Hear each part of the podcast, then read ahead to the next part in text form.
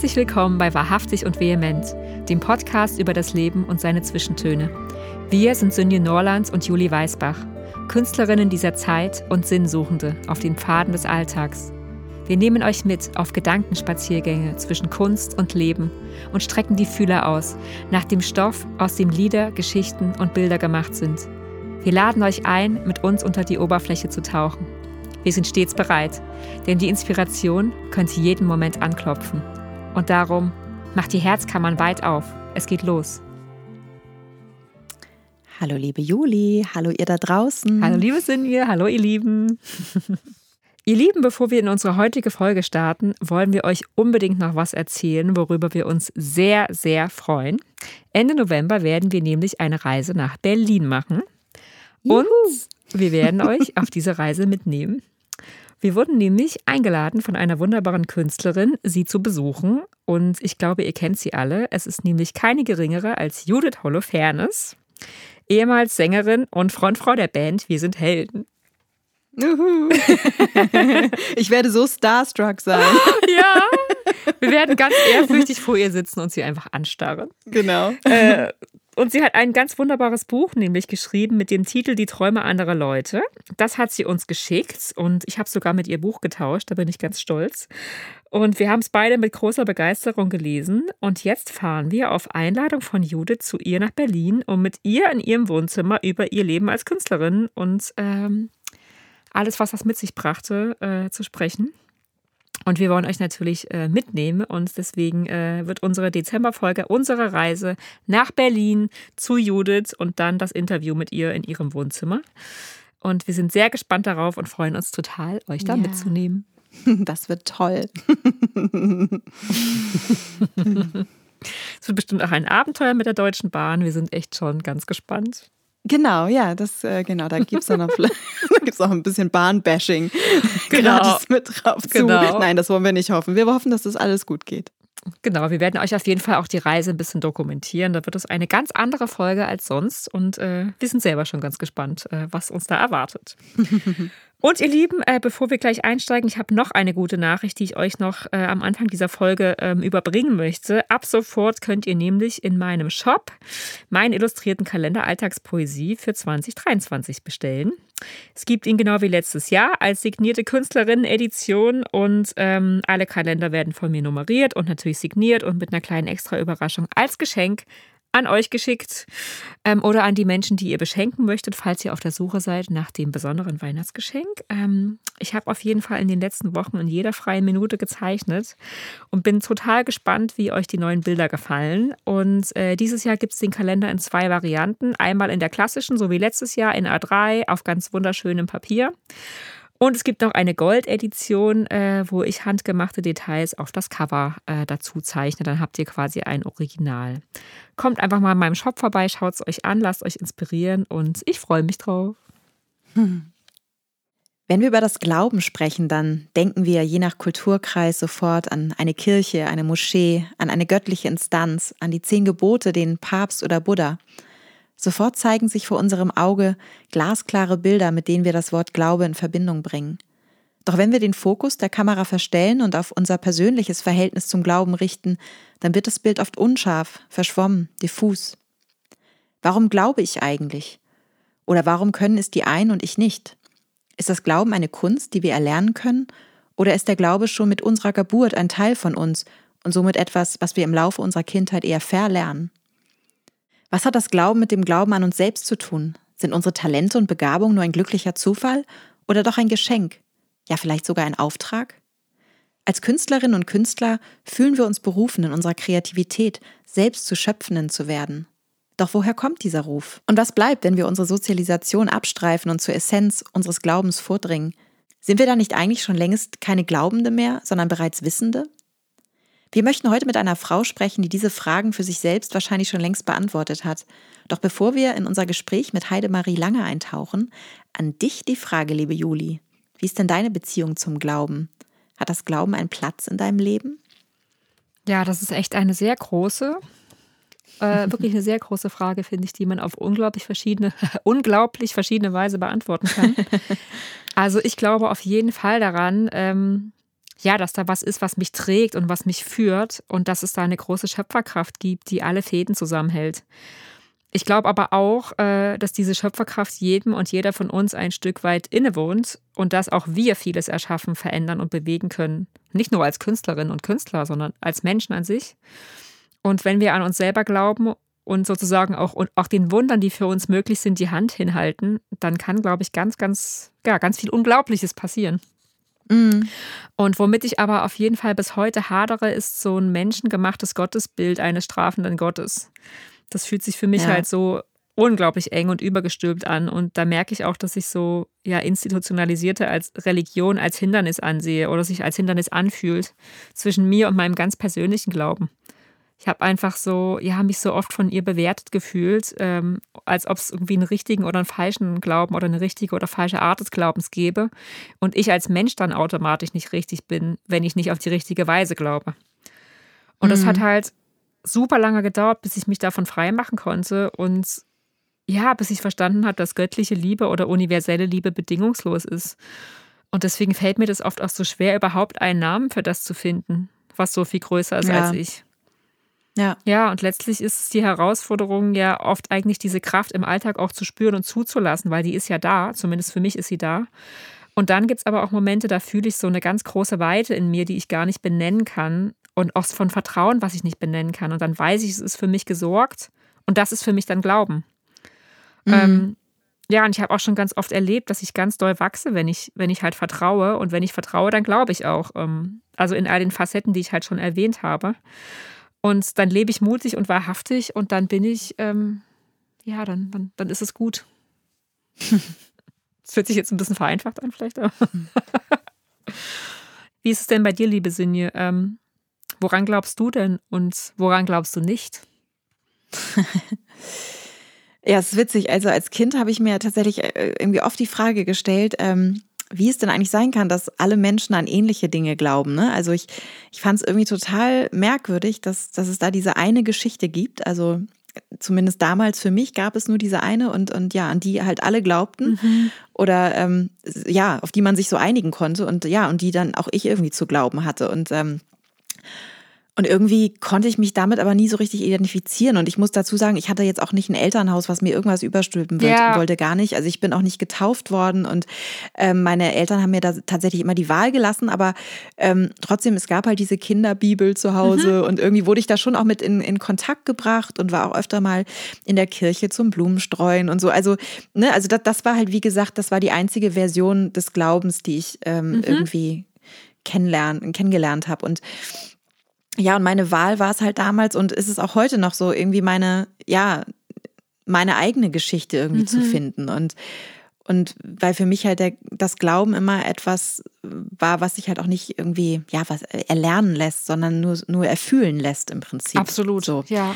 Und ähm, ja, mein Herz zum Beispiel, das, das glaubt eigentlich nicht, sondern ist, ist sich eigentlich ziemlich sicher, dass es da etwas das gibt. Viel besser. Ähm, ja, genau. Ja, hinter, hinter all diesem Offensichtlichen, ne, dass da noch was liegt, also dass es da noch eine andere Dimension gibt, äh, außer dem, was wir ja. halt so verstandesmäßig erfassen können und sehen können. Und, und dann ist da aber auch immer wieder mein Verstand und der hat immer auch so einen letzten Zweifel, merke ich. Und also da fehlt mir vielleicht immer noch so ein kleiner kleiner Beweis, mhm. so, ne, dass es wirklich da etwas gibt. Und, und damit meine ich jetzt gar nicht so was wissenschaftlich Fundiertes, sondern eher so etwas wie, ähm, ja, eine Offenbarung mhm. quasi. Ne? Also es gibt, viele Menschen haben ja diese, diese Begegnung mit, mit Gott oder wie auch immer sie es dann nennen. Und, und ähm, ja, diese Momente, wo aus dem Glauben dann tatsächlich so etwas wie, wie Wissen mhm. wird, quasi. Und ähm, ich weiß nicht, ich meine, ich, ich denke schon, dass ich halt in der Musik auch so, so Momente habe, wo ich einfach dann feststelle, dass, dass, dass es nicht von mir kommt oder dass, wo ich, ne, also diese Inspiration und so weiter, dass, dass ja, irgendwoher kommt sie halt. Und deshalb ähm, würde ich mich jetzt auch selber noch nicht mal als ähm, Agnostikerin bezeichnen, so weil es wäre wahrscheinlich so der übliche Begriff, so ist, ich denke, glaube, da ist irgendwas, mhm, aber ich weiß nicht, mhm. was es ist weil ja, als Agnostikerin würde ich halt auch in Erwägung ziehen, dass es tatsächlich gar nichts gibt. So. Und das tue ich halt nicht. Also diese Möglichkeit, dass es da gar nichts gibt, äh, irgendwie, die, die besteht halt nicht. Ja. Es gibt da was, aber ich kann es halt auch wie du nicht benennen und, und ja, keine Ahnung, ich, ja, ich kann es nur fühlen, ja. tatsächlich. dass da etwas ist. Ja, ich merke halt ja. auch so, ich, ich habe es lange Zeit auch ganz so irgendwie benannt, aber ich merke, dass es mir leichter fällt, wenn ich es nicht benenne. Und ich glaube, ich muss es mhm. auch nicht mhm. benennen. Und das ja. finde ich irgendwie, ist das eine Riesenbefreiung, wofür ich ganz lange gebraucht habe, um das zu verstehen. Ich weiß, das kann halt heute Gott heißen oder morgen Leben. Und es ist beides das, das, was es das halt für mich ist in dem Moment. Ja. Und es genau, darf halt auch ja. sein. Und allein, dass es sein darf. Also was für eine Erleichterung. das ist so, ja. Ja. Und dass es sein darf, sich verändern darf. Und das darf sich auch ja. ändern, genau. Und es, es darf in Bewegung sein, genau wie ich. Und ich weiß auch, dass mhm. mich das nicht verlassen wird. Das wird, das wird immer, es wird auf eine andere Weise sich irgendwie immer neu wandeln. Und ja. Ja, das ist halt so dieses, wovon man ja spricht bei kleinen Kindern und bei Babys, dieses Urvertrauen, ja. was man sozusagen mitkriegt, ne, von den Eltern. Ich, ja, es gibt da halt noch dieses andere Urvertrauen, was irgendwie ja nichts mit den Eltern zu tun hat, sondern einfach, ja, dass man das Gefühl hat, ich werde irgendwie schon getragen auch durch irgendetwas. Und auch gleichzeitig, wie du sagst, so ein Wissen. Das ist eigentlich auch ein Urwissen, ja. finde ich. Das ist beides ja. gleichzeitig genau. irgendwie übereinander gelagert. Mhm. ja. Ja. Das ist echt mhm. sehr spannend. ja, ich habe heute einen Song mitgebracht, den habe ich auch schon mal gespielt. Das ist aber, glaube ich, schon ein bisschen länger her, In Front of You. Und da geht es auch so ein bisschen, ja, über diese ja, diese, diese, ja, weil wenn man an etwas glaubt, an etwas Höheres, äh, an etwas Göttliches, dann spielt da ja auch, finde ich, immer so das Schicksal mit rein, wenn man an das Schicksal glaubt. Und, ähm, und das tue ich auf jeden Fall. Und ähm, genau, in dem Song ist halt quasi, also inspiriert durch einen Spruch, den mir eine Freundin ins Poesiealbum geschrieben hat, das Wesentliche finden wir nicht durch intensive Suche, sondern ähm, sondern es ist eher so, als, als wenn man eine Muschel am Strand ah, ja, findet. Stimmt. Im Grunde findet es uns. Ja, genau. So, mhm. Und ähm, genau, der, der Song ist äh, quasi inspiriert von diesem Satz und ich finde, der passt ganz gut heute in front of you. Needs a long breath holding your dreams stone by stone standing like rocks in the waves, turning left or turning right. There's no way, turning wrong. It's gonna find you anyway.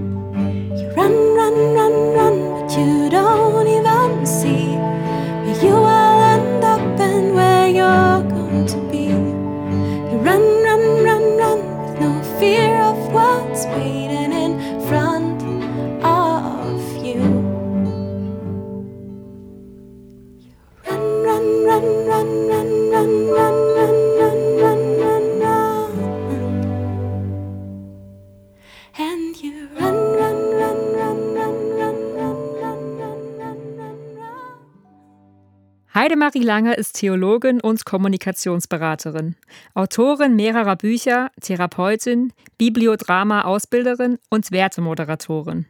Was sich hinter diesen vielschichtigen Titeln genau verbirgt, werden wir im Laufe unseres Gespräches sicherlich noch erfahren.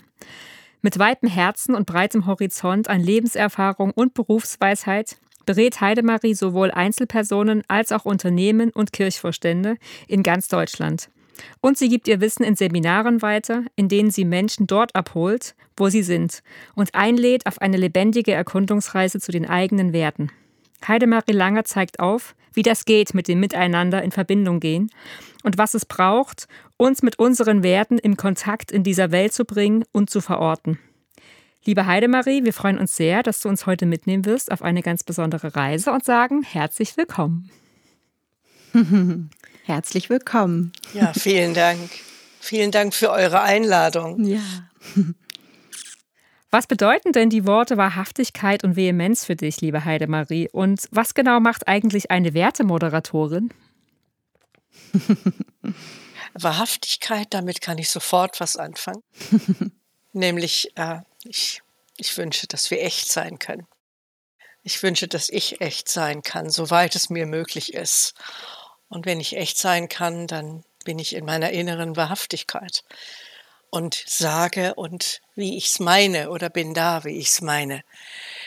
Das ist schon sehr viel, wenn das geschieht in einer Welt, wo wir doch eine Menge zu tun haben mit nicht wahrhaftigem oder Fake oder ich würde es nennen das Glaubwürdige, das Echte, mhm. das Wahrhaftige. Und die Vehemenz, ja, die stellt sich ein, wenn man laut wird, wenn man deutlich wird, wenn man mit Nachdruck da ist, wenn man äh, nachdrücklich das so meint, was man eben gesagt hat und auch das nicht unbedingt gleich wieder hergibt, sondern man möchte zumindest, dass diese eigene Meinung in der Wahrhaftigkeit, in der Meinung einmal gehört wird. Es kann auch mhm. leidenschaftlich sein. Die Leidenschaft kann übrigens sehr, sehr leise sein. Also ich habe immer wieder Erfahrung gemacht, dass ich leiser werde wenn mir etwas ganz wichtig ist und nicht lauter. Mhm. Oder ich habe auch denjenigen, die in der Öffentlichkeit sprechen, immer mal wieder diesen kleinen Tipp gegeben. Wenn dir jetzt was ganz wichtig ist, werde Moderation, werde nicht lauter, sondern etwas ja. langsamer und etwas leiser. Dann werden nämlich die Hörenden wach, weil sie was hören wollen. Mhm. Also es kann auch, wenn mir was wirklich wahrhaftig wichtig ist, kann es sein, dass ich leiser spreche. Mhm. Das ist lustig, dass du das sagst. Ich hatte neulich gerade ein Konzert und da war es nämlich auch, ich, das war in so einer Situation eigentlich mehr so ein, ja, so ein öffentlicher Ort und ich, ich musste irgendwie mit meiner Musik die Menschen zum Schweigen bringen und ich habe dann angefangen, Gitarre zu spielen und erst so ein bisschen lauter und dann habe ich gemerkt, okay, nee, das ist, äh, und dann bin ich ganz leise geworden und auf einmal ging die Lautstärke, wurden alle ganz still. Das war ähm, beeindruckend, ja. Also äh, so besondere Philosophen und Dichter, äh, die mir wichtig sind. Dieser eine hat gesagt, dass uns ein sanftes geschähe, wenn uns mhm. die geistige Kraft begegnet. Also gar nicht jetzt dreh mal noch mal lauter äh, das Radio, sondern äh, wie du gesagt hast, äh, so leise, dass die Menschen wach werden, wenn sie was hören wollen. Auch das ist eine Form von Vehemenz, obwohl mhm. es gar nicht vehement klingt. Ja, ja. Also ein anderes Wort, was ja auch mit euch zu tun hat und mit mir auch, heißt stimmig. Mhm, ja. Mhm. Stimmig sein. Also wenn ich so spreche, dass ich in meinem Atem bin, äh, in dem, was ich sage, dass ich meinen Herzschlag höre. Ich kann ruhig aufgeregt sein. Das macht nichts. Aber ich spüre mhm. mich. Mhm. Und Inhalt ja. und Form und meine Persona sind in eins. Ja. Ja, das stimmt. Ja, ich, ich äh, genau, ich finde auch dieses, ich finde es unglaublich, immer diese, diese Worte, die so viel ausdrücken können. Ne? Also wirklich die in, in, in Stimmung sein oder auch auf einer Wellenlänge sein oder so weiter. Das findet sich alles so, diese musikalischen Begrifflichkeiten finden, also die, ja, die übertragen sich so ins Leben und, und drücken so viel aus. Und, ich denke, ähm, das ja. Wesentliche geschieht und passiert auch in unterschiedlicher Weise in Schwingung. Da kommen wir nachher mhm. noch zu. Wir hatten ja schon gefragt, Wertemoderation, ja. das fanden wir beide ganz spannend, ja. Äh, steht ja auch auf deiner Website drauf, äh, wenn du so sprichst von von Schwingungen und so weiter. Ja, wie, wie zeigt sich das in, in deiner Arbeit? Und ja, genau, was macht eine Wertemoderatorin genau? Ja, ich ähm, bin darauf gekommen vor ungefähr 20 Jahren über Bibliodrama und vieles andere, weil immer wieder ist ja in der Öffentlichkeit von den Werten die Rede. Und die Grundrechte mhm. und die Menschenrechte und die Werte in Europa. Und dann sollen die Menschen also den Wertekanon kennen in ihren Religionen. Und das sind immer so große Worte. Und äh, ich arbeite ja mit den Menschen so, dass ich sie frage, was bei ihnen wichtig ist im Leben. Was ist dir mhm. wertvoll und wichtig im Leben? Nicht, was ist dein Wert? Ich frage auch nicht ja. nach deinem Glauben, sondern ähm, weil dann kommen so große Worte. Hingegen frage ich in bestimmten Situationen oder Seminaren, sag mal, was ist dir wichtig? Entweder bei diesem Thema jetzt oder im Leben. Mhm. Manchmal frage ich auch, wenn man so zusammen ist, äh, nicht nur ein Silvester, äh, sag mal, was ist dir wichtig im Leben und gerade auch so der Zeit? Und was ist dir wertvoll? Und manchmal ist, sind es ganz andere Situationen bei diesem, was ist uns wert und wichtig ist im Leben. Es sind immer zwei. Es ist das Materielle und das Nichtmaterielle. Es sind immer beide bei den Werten und ich mag auch das Materielle. Also zum Beispiel habe ich mal mit einer Frau, die wollte umziehen und dann sagt sie, ich weiß überhaupt nicht, was ich mitnehmen kann. Ich kann doch gar nicht unbedingt alles mitnehmen, was hier in meiner Wohnung ist. Habe ich gesagt, pass mal auf, gehen wir es doch mal durch. Also ich konnte nicht bei ihr sein, aber innerlich. Ich sage, geh mal an deinen Kleiderschrank und such dir mal zwei, drei Kleidungsstücke raus, wo du sagst, die nehme ich in jedem Fall mit. Hatte sie ganz schnell gewusst. Mhm. Dann sage ich, jetzt geh mal zu deinem, in deine Küche und guck mal zu deinen Tassen. Welche von deinen Tassen nimmst du unbedingt mit? Wusste sie ganz schnell. Und ich sage jetzt, guck mal in deinem Wohnzimmer zu den Gegenständen, die da sind und nimm dir mal Zeit, also auch innerlich. Wo ist so ein Gegenstand, wo du sagst, also, also wenn ich nun gar nichts mitnehmen kann, das nehme ich mit. Mhm. Zum Beispiel eine Schale oder eine Vase oder ein bestimmtes Bild oder eine Topfpflanze. Das heißt, die Menschen, wenn ich sie frage, was ihnen wert ist, und ich hole sie in ihr Zuhause oder in ihr Bad oder in die Küche oder zum Kleiderschrank, die wissen ganz schnell, worauf sie auch nicht verzichten wollen, weil es mhm. ihnen so wert ist. Und die Dinge, die mir wert sind, haben eine Geschichte mit mir oder ich mit diesen Werten. Ich habe einfach dann eine Geschichte mit diesen Kleidern. Das steckt mir in den Kleidern und die nehme ich dann mit. Mhm. Ja. Darum ist mir dieses Kleidungsstück auch so wertvoll. Ich kann das nicht irgendwo anders nochmal besorgen. Und in jedem Materiellen verbirgt sich etwas Immaterielles. Und so frage mhm. ich Sie gerne. Ich frage natürlich auch dann, wenn sie, wenn, wenn es die Situation erlaubt, im Coaching oder im Seminar, jetzt denk doch mal an eine deiner Freundinnen, die dir wichtig ist. Nur einfach mal an sie denken. Was passiert da mit dir, wenn du an sie denkst? Mhm. Du kannst dich so hinwenden. Wir sind so bewusstseinsbegabt. Und ich kann mich so hinwenden, dass es sich gegenwärtigt. Ich kann es spüren, wenn ich an diese Freundin denke. Ich kann es, wir sagen zwar, ich lasse das zu, aber es ist ein Öffnen. Es ist eine Hinwendung ja, und ein mich ja. öffnen. Das ist eigentlich das falsche Wort dafür. Ein Aufmachen. Ne? ja. Also, ja. und also Hinwendung ist eine der ganz großen Kräfte. Und in dieser mhm. Wertemoderation, also ganz konkret im Übrigen, geschieht dabei von selbst der Eigenwert oder auch der Selbstwert. Mhm. Weil die Menschen fangen an zu leuchten, wenn sie an diesen Gegenstand denken oder an diese Freundin. Und dann fangen mhm. sie an und es fällt ihnen auch immer mehr ein. Es hat eine Anziehungskraft, was wertvoll ist im Leben. Und ähm, mir ist das sehr wichtig, weil wir ja seit geraumer Zeit im Abendland eine Gesellschaft sind, die erstmal benennt, was alles nicht da ist. Und ich mag gerne mhm. beginnen mit dem, was da ist. Ja, was ist, ist, da? Und ja. also in, in dieses hineinzukommen und dann geschieht was mit dem Atem bei den Menschen. Es geschieht was mit ihrer Haltung bis rein in die äußere Haltung, weil sie wissen, mein Leben ist voller Werte, voller Wertvolle. Mein Leben ist ein wertvolles Leben und ich bin wertvoll. Ja, mhm. diese Erinnerung brauchen wir manchmal auch. Das ist, glaube ich, echt. Täglich. Ja. Täglich. Ja. Täglich, weil Stimmt. wir überschüttet werden von anderem. Welchen Stellenwert hat das Glauben? Und ist der Glaube für dich ein Anker, der dich hält oder doch eher ein Segel, welches dich trägt? also wenn, dann sitzen wir alle in einem Boot mm. auf der Erde. Und wenn, dann ist die Erde das Boot. Und bei uns mm. kommt jetzt, denke ich, also einmal durch bei Corona kam ähm, so hautnah das und wie wir verbunden sind, alle miteinander. Mhm. Und dass jederzeit eine von uns, ohne es zu wissen, von wem angesteckt werden kann und hat dann dieses Virus.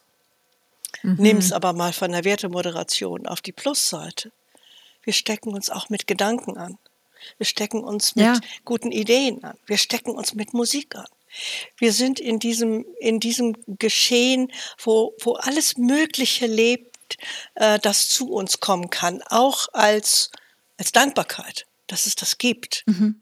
Wir sind so naturnah. Und wir haben einfach in diesem Abendland, sogenannten christlichen Abendland, über Jahrhunderte getrennt. Natur und Kultur. Natur mhm. und Geist. Natur mhm. und Körper. Und mhm. wir kommen durch diese Grenzerfahrung, die ich alles andere als äh, begrüßenswert finde, aber wir kommen dadurch ran in das, was uns wesentlich trägt, nämlich mhm. Luft, Wasser, das Boot der Erde. Und was uns wesentlich natt, alles Geistige, was da ist, mhm. was nicht verloren ist. Würdest du sagen, gibt es eine Verbindung zwischen Glauben und dann vielleicht auch der Selbstwirksamkeit? Und hat der Glaube vielleicht auch sogar eine als höhere Instanz so eine Art Auswirkung auf deinen Glauben an dich selber? Oder ist das für dich sogar dasselbe vielleicht? Also ich habe es nicht so sehr mit dem Wort Glauben. Ja, das ist doch schon mal sehr ah. spannend. Dieses, was nicht äh, von mir ist, wo ich wo ich es annehme, wo ich mich hinwende, wo ich wo ich es aufnehme. Und durch das Aufnehmen kommt durch die Hinwendung das Annehmen. Mm. Und das ist sozusagen dann vielleicht das Synonym zum Glauben, aber in deinem, als Könnte dein Wort. Könnte sein. Aufnehmen, ja, okay. annehmen. Annehmen ist ein mhm. Bejahen. Und jetzt mhm. käme das nächste, wirken lassen. Ja. Mhm. Das ist im Grunde genommen, ähm, ähm, Rilke hat mal irgendwo gesagt, alles Leben ist austragen und gebären. Mhm. Das finde ich ja mhm. schön, lieber Rainer Maria, das darfst du als Mann auch sagen. Und ich als Frau, die leider, die leider nicht geboren hat, darf es auch sagen. Für mich ist es dann eher diese geistige äh, Schwangerschaft. Und ich wähle davor. Ich nehme so viel auf. Wir hatten das vorhin. Wir sind, nennen uns mhm. informationsüberflutet. Mhm. Wenn ich nicht überflutet sein will, muss ich meine Antenne einstellen. Ich wähle ein Programm im Radio. Ich, ja, ich ja. wähle eine Disk. Ja. Ich wähle mhm. die Konzentration, jetzt hier mit euch zu sein. Ich wähle meine Hinwendung, damit ich nicht überschwemmt bin und überflutet. Und ich nehme es mhm. auf und ich merke dann, was ich annehmen kann und annehmen will. Und es kann mhm. sein, man nennt es dann manchmal später auch Ohrwurm, dass es dann eine Melodie ist, die mich nicht loslässt. Ja, so mhm. singt sie in mir und tanzt in mir. Oder es ist ein Wort. Es kann mich treffen, es kann mich ergreifen, ich kann es aber auch wählen. Mhm. Und ich kann ja. dann. Du kannst es auch ergreifen, sozusagen. Ich kann es dann ergreifen, mhm. Julia, was mich ergriffen hat. Aber ja. das Ergriffensein geht dem voraus. Ja. Also wenn, mhm. wenn ich glaube, dann glaube ich in einem Glauben. Lassen wir, ich gehe lieber in diesen Worten, weil, oder dann in den Werten, weil wenn ich Menschen nach ihrem, was soll ich Menschen nach ihrem Glauben fragen? Was sollen sie mir denn da sagen? Ich kann, mhm. ich kann sie fragen, ob, ob für sie mal eine Situation gegeben hat, wo sie etwas erlebt haben, wo sie sagen, das war irgendwie über mich hinaus. Das war mhm. irgendwie was mhm. Geistiges oder Göttliches. Und ich frage ja. es in meinen Arbeiten wenn wir mit Geschichten mhm. gearbeitet haben oder mit den Werten oder mit äh, Problemstellung. Und wir haben wirklich gut gearbeitet. Erstens gibt es fast immer einen Moment, wo es still ist. Mhm. Und ansonsten, oder wo sie jubeln oder wo sie alle lachen. Mhm. Äh, aber ich frage, nicht immer, aber oftmals frage ich, sag mal, gab es für dich heute einen Moment, wenn du das mal besinnst, von dem du spürst, das war ein besonderer Moment. Und der hat was mhm. zu tun mit, nein, du musst es nicht sagen und schon gar nicht in der ganzen Runde, nur für dich selbst. Er hat was zu tun mit Spirit, spirituell oder mit Geist oder dem Geistigen oder dem Göttlich-Geistigen oder dem Schöpferischen. Mhm. Bitte wähl ein Wort, was das, was du erlebt hast, nicht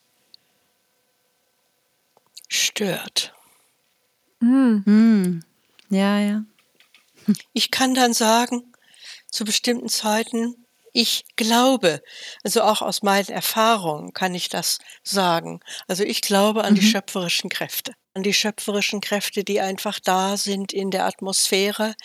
Äh, ich glaube daran, dass die schöpferischen Kräfte auch von vielen, vielen, vielen, vielen Menschen mhm. da mitwirken oder mitgewirkt haben in diesem schöpferischen, dass es vielleicht ja. ein riesiges, großes ja. Konzert ist, eine riesige Komposition da in das diesem Das sage ich auch immer, das äh, Konzert dem, ist immer ein gutes Bild. In ja. dem Atman der Schöpfung. Und dann sitze ich da und bin an einem Thema und sage, ich, ich möchte, dass mir irgendwas einfällt, was den Menschen Mut macht.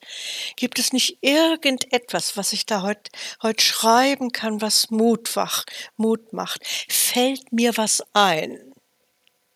Mhm. Aus diesem, meine alte Meditationslehrerin hat damals gesagt, aus dem Reservoir des Geistigen. Ja. Und, oder, oder taucht es in mir auf? Erinnert es sich in mir? Das ist ja ein, es war schon mal in mir und jetzt gegenwärtigt es sich. Die schöpferischen Kräfte, an mhm. die glaube ich. Auch in der Evolution und auch in der jetzigen Zeit. Genau, und das ist spannend, dass du es erzählst, weil meine Frage wäre nämlich auch, also wir, wir Kreativen, ähm, ja, es ist ja so unglaublich manchmal, woher auch Inspiration kommt und woher Ideen kommen. Das kann man ja gar nicht. Also manchmal fühlen wir uns ja quasi nur, als ob es durch uns hindurchgeht. Das ist ja nichts, was wir irgendwie. Und deshalb, ja, wir sind ja sozusagen in äh, wirklich auch selber äh, Schöpfer. Und ähm, ja, woraus und also glaubst du, dass, dass die Kreativität ein, äh, ja, hat es für dich auch tatsächlich dann etwas Göttliches und äh, ja, oder, oder woraus speist sich unsere Schöpferkraft? Sind, sind wir Teil des Ganzen? Alles ja. das war eine schnelle Antwort. Schau, schaut euch, schau dir das ja. Wort an. Du hast eben gesagt, mhm. Inspiration. Was heißt denn das? Mhm. Das heißt in Spirit. Ja, ja. Das heißt in dem Geistigen sein. Das heißt so in dem Geistigen sein, sei es, dass es von dir innerlich auftaucht mhm. oder dir von irgendwo einfällt Mhm. Auf einmal geschieht, und das ist das wichtige Wort. Es mhm. passiert, mhm. es geschieht. Es ist in diesem geschieht etwas, wo dir etwas deutlich wird oder dir einfällt oder wo du, wo du eine Musik merkst, der du gerne Töne, denen du gerne nachgehen würdest. Und wenn das, was dich da so ergreift, Vielleicht ist es doch erst nur ganz sparsame Klänge und kein großes Konzert. Aber es ist da. Und wenn du das ergreifst und damit spielst, jetzt kommt mhm. dieses schöpferische Spiel von uns sei es in der Kunst mit den Malenden, bei euch in der Musik, bei mir mit den Worten, bei anderen im Tanz. Bei den Kindern hast du das die ganze Zeit, wie sie im Spiel ja. etwas kreieren, etwas hervorbringen und sich freuen. Und zwar, und das ist das Tolle und so wichtig für die jetzige Zeit und die neue Zeit, also die jungen Generationen, äh, mhm. da, so da zu sein, dass man sich im im Prozess selber schon freut und nicht erst bei einem sogenannten Erfolg. Ja, absolut. Geschweige absolut. denn Leistungserfolg, geschweige denn Applaus, sondern mit dem mhm. mitzugehen, was da in dir, was da in dir aufatmet und wirklich werden will. Und das ist wirklich mein Glaube. Der ist gar ja, nicht so im meiner. Prozess wachsen. Ne? Ja. ja. Also ich glaube mhm. in einem Glauben an die Menschheit, denn jeder ist begabt. Und mhm. ähm, dieses, wofür bin ich begabt? Äh, auch um den Spirit wahrzunehmen. Also, mhm. also ich kann das doch nicht diskutieren. Ich kann doch nicht diskutieren, wo ich mal Spiritualität wahrgenommen habe. Entweder ich habe sie wahrgenommen oder nicht. Ich kann von ihr erzählen, ich kann sie dichten, ich kann sie komponieren. Singen will ich von meinem Erleben. Aber ich kann auch nicht diskutieren. Genauso kann ich Gott, G-O-T-T, nicht diskutieren. Darum habe ich auch die Theologie verlassen. Das geht nicht. Ich kann mhm. Erfahrung machen, Erlebnisse haben. Ja, so habe ich das auch erfahren. Lesen. Das, das beruhigt mich sehr, dass du das so sagst. du glaubst gar nicht, wie mich das beruhigt. Ich bin nicht Ja. über. Wenn ich über Gott wäre, könnte ich über Gott reden. Mm. Aber so kann ich von Erlebnissen mit dem Göttlichen Ja. Erzählen, davon ich singen und sagen will an Weihnachten. Ja, stimmt. Und, und, und dazu einladen, weil, ähm, und einladen, wie bin ich begabt als, und die Kinder wissen es, ne? eure Kinder. Und Ja, ich als Kind wusste auch, wie ich begabt bin. Hm. Und jetzt ist natürlich toll, wenn es Eltern gibt oder Erwachsene oder Musikunterricht, wo das gefördert wird. Oder Kunstunterricht. Aber Und du das- weißt auch jetzt noch, wofür du begabt bist, Heidemarie. Das Ich weiß es, doch sehr ja. deutlich. Ja, ich weiß es. Und Ja. ähm, zum ersten Mal zufrieden damit, wofür ich begabt bin, war ich, da war ich 30. Hm. Hallo. Ja. Das ist gleichzeitig spät und gleichzeitig früh, glaube ich, im Vergleich zu anderen Leben. ja, stimmt. Ja. Und manches davon wusste ich schon ganz, ganz früh. Nicht, aber das ist so, ähm, wo es mich wirklich so ergriffen hat. Also, Und heißt das dann auch, dass du in dem Moment wusstest, sozusagen, wofür du hier bist? Also Ja. ist das dann dann auch gleichzeitig die Antwort gewesen? Das Erkennen der Begabung? nee, das musste erst mal ganz still bei mir sich auswirken. Das hat Also musste so erstmal innerlich wachsen. Ah, es hat Ja. dich erschüttert. Ja, Im Positiven? Oh. Oder ja, ja. ja. Es hat sozusagen dein ganzes Leben aufgerüttelt. Äh, das weiß ich nicht, aber mich in dem Moment so stark, dass ich, äh, das ist ja eine Vibration, das musste ich dann erstmal wirken lassen. Und, und dann habe ich es erst danach, äh, wo du sagtest, selber ergreifen. Nicht? Ich wollte gar nicht mehr anders. Ich wusste, in diesen Weg gehe ich. Und nur wie ich in diesen Weg selber gehen würde, das wusste ich dann noch nicht. Da haben sich dann aber auch andere Wege, in denen ich vorher war, zusammengefügt. Also im Grunde genommen habe ich ab mit 30 und 32 komponiert. Meine Wertemoderation ist auch eine Komposition. Ja. Ich habe die Ja. nirgendwo gelernt, sondern du, du lernst etwas. Und ich bin, das ist ja nicht so schön, aber ich möchte dennoch dazu ermutigen. Ähm, ich glaube, dass jeder Mensch ein Gespür in sich hat, was für sie oder ihn stimmig ist. Absolut. Und wenn, Das wenn du merkst, Thema, du kriegst jetzt hier was zu lernen und das stimmt gar nicht mit dir überein, Dann brauchst du es geh weiter. Geh weiter, Ja, such, geh weiter. such. Vielleicht Ja, stimmt es ja. in 50 Jahren mit mir überein, aber jetzt nicht. Mhm. Äh, in, äh, in den Zeiten des Prozesses des Werdens und wir sind immer im Werden. Immer. Wir sind nie Ja, fertig. das ist ja auch sehr Manchmal beruhigend, finde ich. Wir sind manchmal fertig, aber nicht, nicht, gehen immer gehen wir weiter. Und dieses, Mhm. das war's noch nicht. Wel- Welches ist denn das größte Missverständnis, welches es in deinen Augen über das Glauben gibt? Ja, dass Menschen meinen, dass es den Glauben gibt. Mhm. Es gibt millionenfache eigene Erfahrungen, die angrenzen. Ähm, Albert Schweitzer, den ich ja sehr verehre, der hat ja Wunderbares gesagt zum Ehrfurcht vor dem Leben. Der hat gesagt, ich lebe im Leben, inmitten von Leben im umfassenderen Größeren. Oder ich bin Leben, das leben will, inmitten von Leben, das leben will. Wer sich dies klar macht, kann nicht anders, als anderes Leben zu respektieren und mit Ehrfurcht zu begegnen. Ja. Und wenn ihr das unbedingt wollt mit dem Wort glauben, geloven heißt bekennen, dann lebe ich in einem Gelovenlob, in dem, wo ich teilnehme, wo ich sagen kann, ich danke. Ich merke, ich spüre, Ja. ich fühle, ich atme. Ich sag Danke an meinem Kaffee. Ich sag Danke an meinem Tee morgens. Ich sag Danke an dem Wasser. Ich sage danke, jetzt mit euch zusammen zu sein. Ich sage danke, dass es Dialog gibt. Ich sage danke, dass es demokratische Bestrebungen gibt. Ich sage danke, was es für Schriften gibt, der Jüdinnen und Juden und anderer, die aus dem Christlichen kommen und anderer Schriften und der Gedichte. Ich sage danke für vieles, was nicht von mir ist, in dem ich aber lebe. Mhm. Und ich glaube, dass das nicht aufhört. Ja. Und das ist mhm. genau viel weit über uns hinausgeht. Eine Quelle, als das, was wir wie das Licht. Sind, ne? ja. Das Licht ist eine mhm. unendliche Quelle, die auch noch über die, sie, äh, die Erde hinausgeht als Quelle. So wird es auch im Geistigen sein. Was würdest du denn sagen, der Glaube, den du jetzt, also was nicht der Glaube ist, sondern so wie du ihn halt nennst, auch mit dem ja, verortet sein im Licht und dem, was du fühlst und weißt, was auch über dich hinausgeht. Wie hat sich das über die Jahre verändert? Ah, das war ja bestimmt noch nicht immer so, ne? Du hast ja gesagt, mit 30 hat sich da ganz doll was geändert.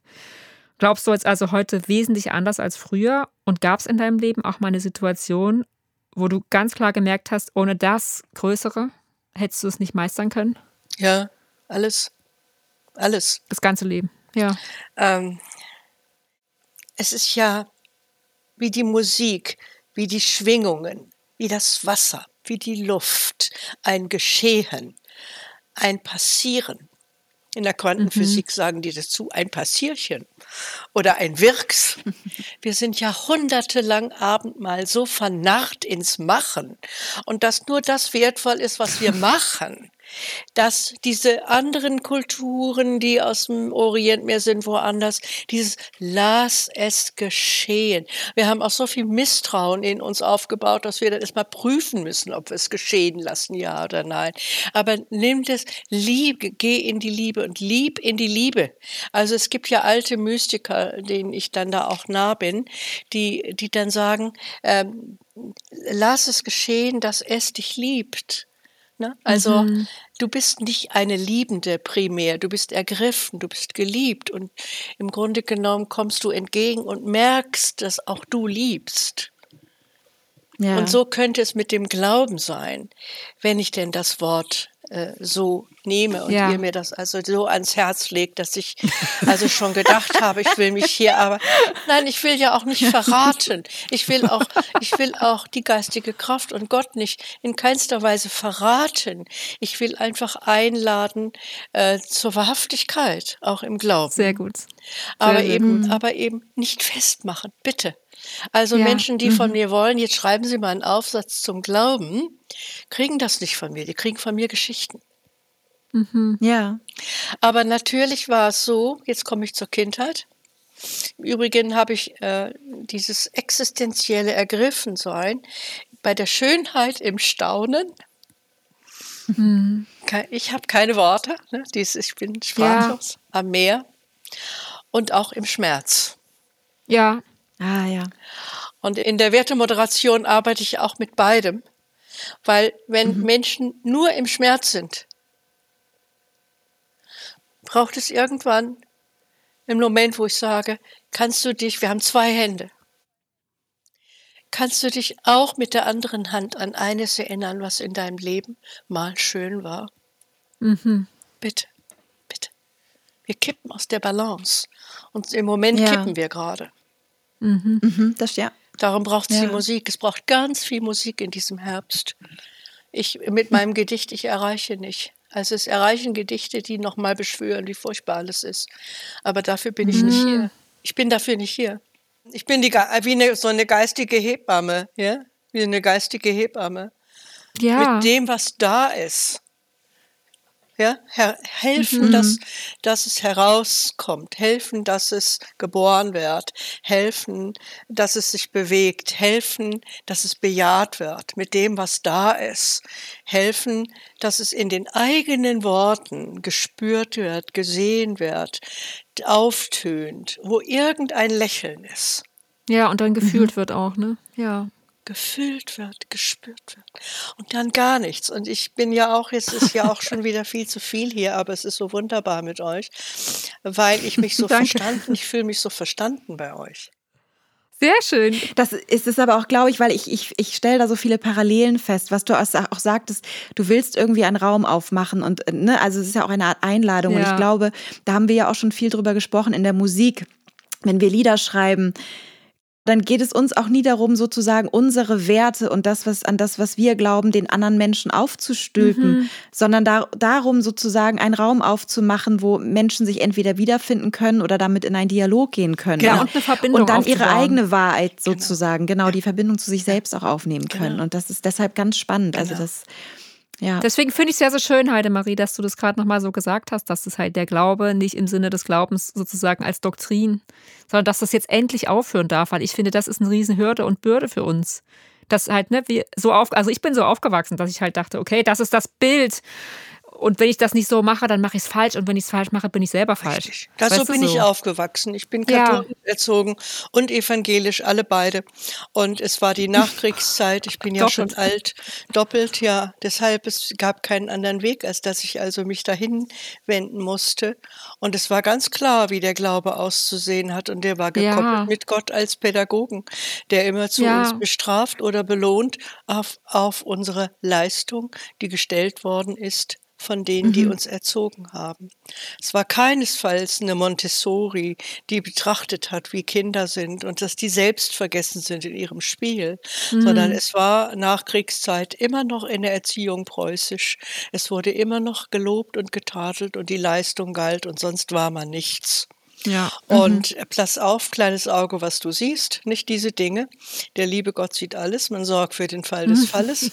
und äh, strafen und belohnen, also ganz furchtbar. Und das ja, hat mich als schlimm, Mädchen, ja. äh, meine Brüder hatten da ein bisschen mehr Kraft, sich rauszuboxen. Ich konnte mich da nicht rausboxen. Ich war jeden Sonntag in der Kirche mit der evangelischen und einmal in der Woche bei der katholischen, bei der Maria. Und ich war, ich wusste ganz genau, das ist also die die höhere Wahrheit und das ist also das, das Wesentliche und, ähm, und, und ich bin nicht würdig und nicht wert. Und das war die mhm. Übertragung noch aus dem Preußentum, aber auch davor, aber dann auch Drittes Reich, Zweiter Weltkrieg. Die fallen alle miese und sündig und sie haben das weiter übertragen, dass wir also sündig mhm. sind bis hin zu sogar von Geburt an oder vorgeburtlich, was denen immer noch in Socken steckt in der katholischen Kirche. Also auf jeden Fall will sagen, äh, ich hatte eine, ich war minderwertig. Ich hatte mhm. zwar mhm. mich sehr bemüht um Leistung und brachte sie auch nach Haus, aber ich war minderwertig. Und dann große Schande, bin ich äh, sitzen geblieben. Ich weiß gar nicht, ob ihr wisst, was das heißt.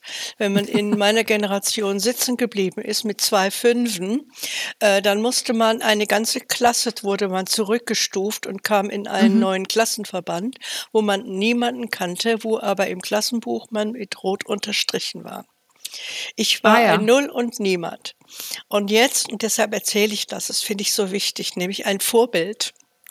Ich hatte eine Vorbildfrau. Ich meine, ich war damals 16. Ich war minderwertig und sonst nichts. Kriegte nur die Pickeligen in der Tanzstunde, nicht wie meine Freundin. Ne? Ja, ja.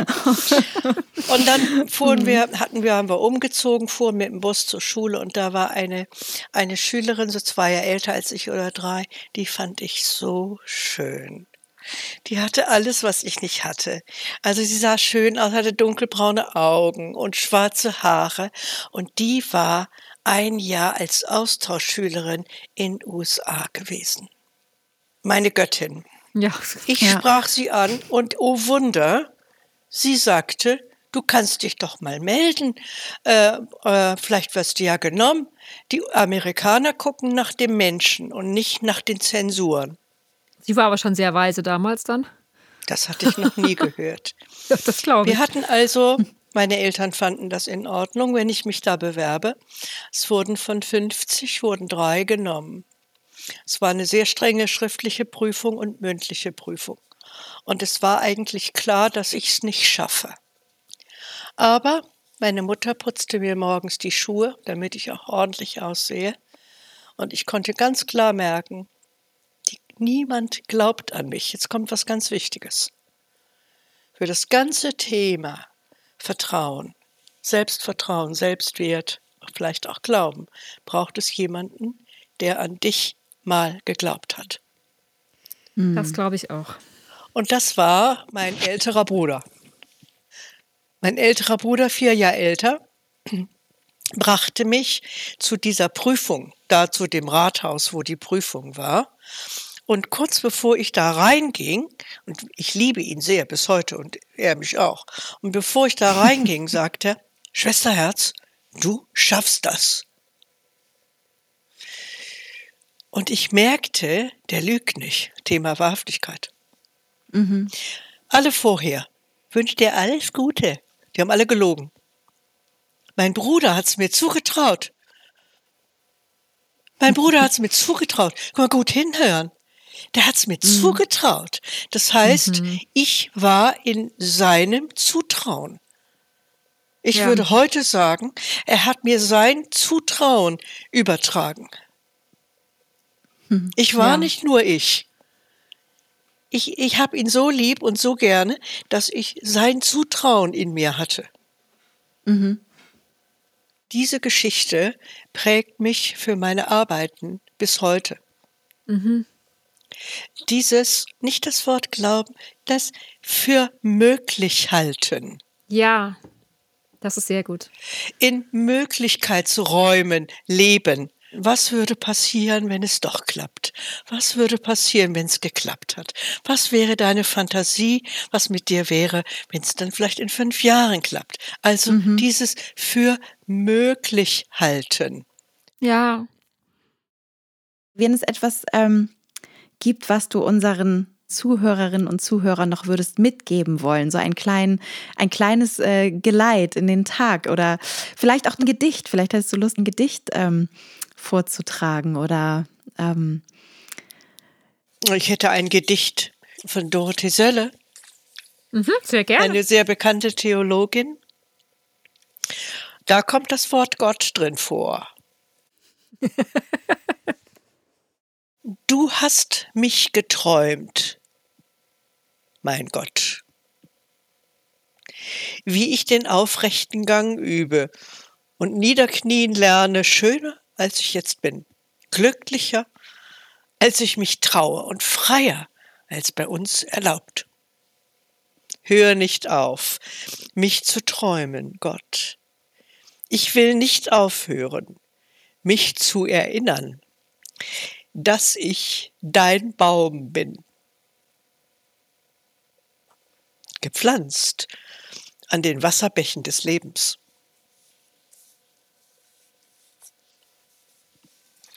Sehr schön. Vielen Und auch wie Dank. ermutigend. Ja. ja, ich muss aber heulen, das ist nicht so gut. Na, das ist ganz großartig. Dann wissen wir, dass äh, der Baum an den Wassern des Lebens halt wirklich steht. Wasser ja. des Lebens. Oh, danke schön, liebe Heidemarie. Vielen, vielen Dank für das wunderbare Gespräch. So inspirierend. Vielen lieben Dank, Heidemarie, für alles das, was du mit uns geteilt hast. Ja, wenn ihr mehr zu Heidemarie ähm, Langer und ihrer Arbeit erfahren möchtet, vielleicht auch mal ein Seminar von ihr besuchen möchtet, dann geht auf jeden Fall auf ihre Website. Ähm, die werden wir natürlich in den Show Notes verlinken. Ihr Lieben da draußen, wie sieht's bei euch aus? Welches Verhältnis habt ihr zum Glauben? Woran glaubt ihr? Oder auch nicht? ähm, ja, und wenn ihr jetzt gerade darüber nachdenkt, äh, gibt es noch einen kleinen Soundtrack dazu, einen schon sehr, sehr alten Song von mir, der heißt Differently. Und da geht es eigentlich auch sehr darum, äh, wie die Fähigkeit oder die Möglichkeit des Glaubens ähm, einem irgendwie oder mir einen anderen Blick auf mein eigenes Leben ermöglicht. Und das ist halt eigentlich ist es ein Hochzeitslied, aber es ist auch gleichzeitig ein Lied irgendwie was über die, das menschliche Leben hinausgeht irgendwie. Ich habe da versucht, irgendwie alles reinzupacken. äh, in meinem jugendlichen Leichtsinn.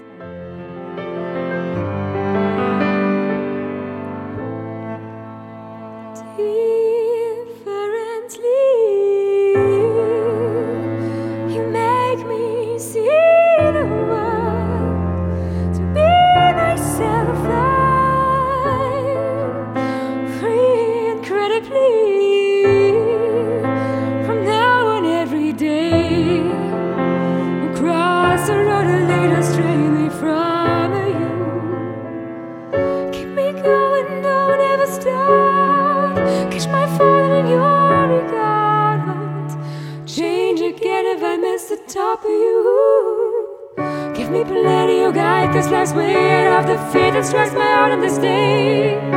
replace my emptiness with confident hands. Go love with me that never ends. Two lines join together, walk with me to the end of days.